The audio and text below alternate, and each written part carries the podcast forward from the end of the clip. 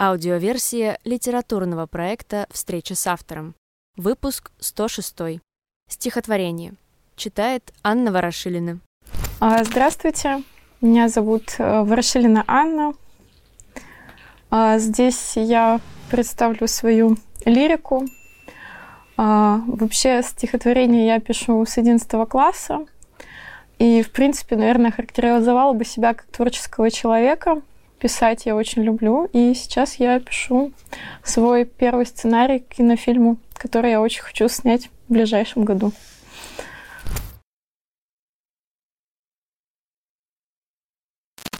Я постаралась э, разделить стихотворение на некоторые такие блоки, и первый мой блок будет о женщине и о любви.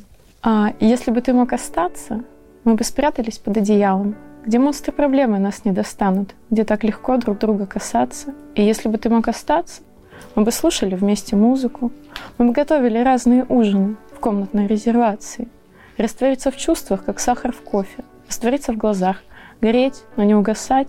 Просто счастье быть рядом, просто счастьем быть твоим. Мечты тают, остается лишь дым, только сигаретный дым — Затуши мое сердце, словно окурок, задуши эти чувства во мне. Мои мысли опять в тебе утонули. Я не хочу быть больше ни с кем. Больше ни с кем. Ни с кем.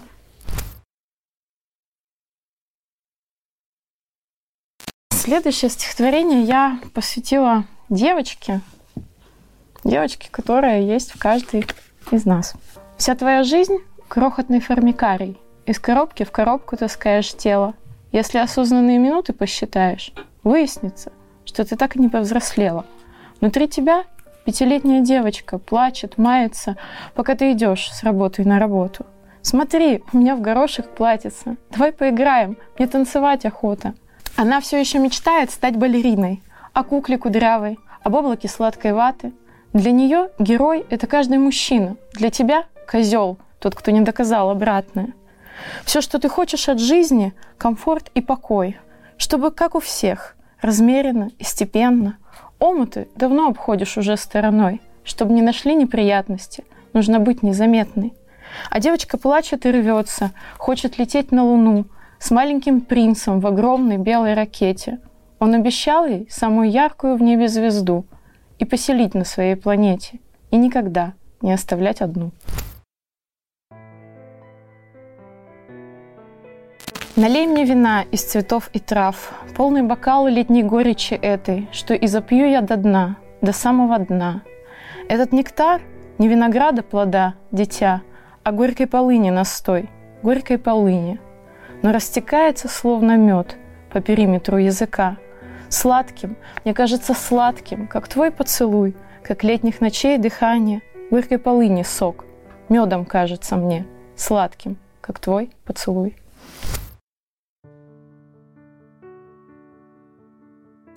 Залегла под глазами печаль, мне не кончить и не начать. Злой пургой за окном кружит на излете зимы февраль. У судьбы моей крутой нрав резко вывернет, как сустав, наизнанку мое нутро, ни слова не расплескав.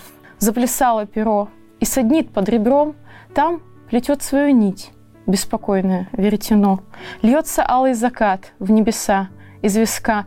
Мне бы только допеть да где же слова? Затворит немота створки алые рта. Как же громко звенит в ночи тишина. Залегла под глазами тоска. За строкою бежит строка, как на море встают на дыбы, за волною еще волна. Словом тонким, как дым, словом звонким под дых, песня льется и вьется, и так хочется жить. Следующее стихотворение посвящается моей покойной бабушке. Сегодня первый день, когда я просыпаюсь, гляжу на мир, в котором нет тебя. Сияет за окном начало октября, а у меня в груди дыра зияет. Я помню запах, красная Москва, и как манил блеск хрусталя в серванте, как примеряла твои бусы, броши, платья, как ты меня купала в ванне, все напивая с гуся вода.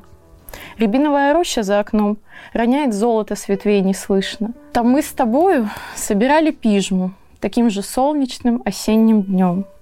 Тому уже лет двадцать миновало, а я все помню, будто бы вчера. Твой хворост к чаю, Красная Москва, герань в окне, приемники ротару. Как медленно минуты шли, когда под вечер я ждала с работы маму. Ну как же быстро время пробежало, мне бы на миг вернуться в те деньки. Как жаль, что в этой жизни невозможно ни досказать, ни долюбить сполна. Ты в царство тишины навек ушла, и пусть тебя ничто там не тревожит. Чего вы ждете от себя в поэзии? Ну, если говорить глобально, мне бы, конечно, хотелось, чтобы мои стихи находили отклик у читателя, у слушателя. Что формирует вас как автора? Когда я пишу свою лирику, я часто готовый результат сравниваю с своими любимыми авторами. Это Егор Летов, Владимир Маяковский, Иосиф Бродский. Если из более таких классических поэтов, это Михаил Лермонтов. А, но все равно мне кажется, что у меня какой-то свой собственный стиль э, сложился, но, честно говоря, пока что я не могу его в каких-то в паре слов описать, но я чувствую, что есть какое-то я и что-то, что объединяет все эти стихотворения в одно, несмотря даже на разные темы и разные стили написания. Сложно ли быть поэтом в 21 веке? Вообще, мне кажется, что сейчас с литературой происходит э, чудесная вещь, потому что мы живем в такую эпоху, когда для того, чтобы делиться своим творчеством с читателями, тебе вообще, в принципе, минимум усилий нужно приложить. И единственное, так скажем, требование к автору, такой какой-то фильтр на проверка на то, насколько хорошо и интересно ты пишешь, это Э, способность с первых строк взять читателя за жабры, вот как-то зацепить сразу, а, чтобы человек захотел это дочитать или дослушать до конца. И в этом плане, мне кажется, сейчас просто зеленый свет всем поэтам, потому что э, лирика это такой формат, который подходит под все популярные форматы. Это может быть текст, это может быть короткое видео, все что угодно. То есть э, сейчас, мне кажется, поэзия, вот именно как интернет-поэзия, она должна переживать какой-то бум. И я часто в подборках вижу стихи авторов и даже иногда сохраняю себе то, что там действительно есть достойные внимания произведения. Как вы принимаете критику? Честно скажу, достаточно болезненно не потому, что я считаю, что все, что я делаю, это идеально, а потому что для меня именно лирика и все, что касается стихосложения, это очень интимное, а, это очень какие-то глубокие личные переживания, э, всегда в этом очень сильные эмоции. И когда пишешь стихотворение, ты всегда немножечко в позиции такого ребенка. А де- дети очень чувствительные критики, поэтому для меня это ранимо, чувствительно. Но я считаю, что это полезно, поэтому в целом периодически я куда-то в публичное пространство выхожу для того, чтобы почитать и делюсь своим творчеством с, со знакомыми с малознакомыми людьми для того, чтобы услышать мнение, может быть, какую-то тоже критику, рекомендации. Следующий цикл я назвала очень скромно «Я». Мое тело подобно Вселенной. Голова — это космос. Есть кометы и звезды. Есть место для тьмы и света, для мельчайшей космической пыли, для белых гигантов и планет. Есть здесь сверхновый и слепящий свет. Есть в ней и черные дыры. Горло мое — это ветер и море шум, пение птиц — и предсмертный крик лани, все звуки мира в моей гортани, плач, смех, рычание, гул. Тело мое — храм жизни, земная твердь. Здесь звери все дружны, как ковчеги.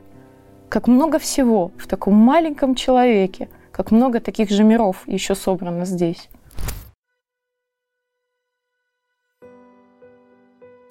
Она никогда не станет старше, так про меня никогда не скажут, потому что так говорят про тех, кто умер.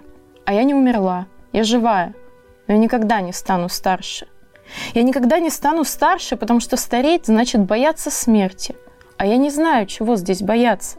Ведь смерть – это то, что нас не касается, а только тех, кто рядом. Но я боюсь злых людей. Я никогда не стану старше, потому что стареть значит перестать расти и начать прирастать. А я не хочу перерасти и стать тяжелее. Я еще вижу, куда можно расти, до самых звезд, до краев Вселенной. Я никогда не стану старше, но это не значит, что я не стану взрослым, потому что быть взрослым значит быть свободным, а быть старым значит задыхаться от ненужного хлама, который скопился за все года. Я никогда не стану старше, потому что стареть значит согнуться под тем, что так трудно нести. А я слишком слаба и могу носить только себя и еще ребенка, но только то время, что мудро отведено природой. Я никогда не стану старше.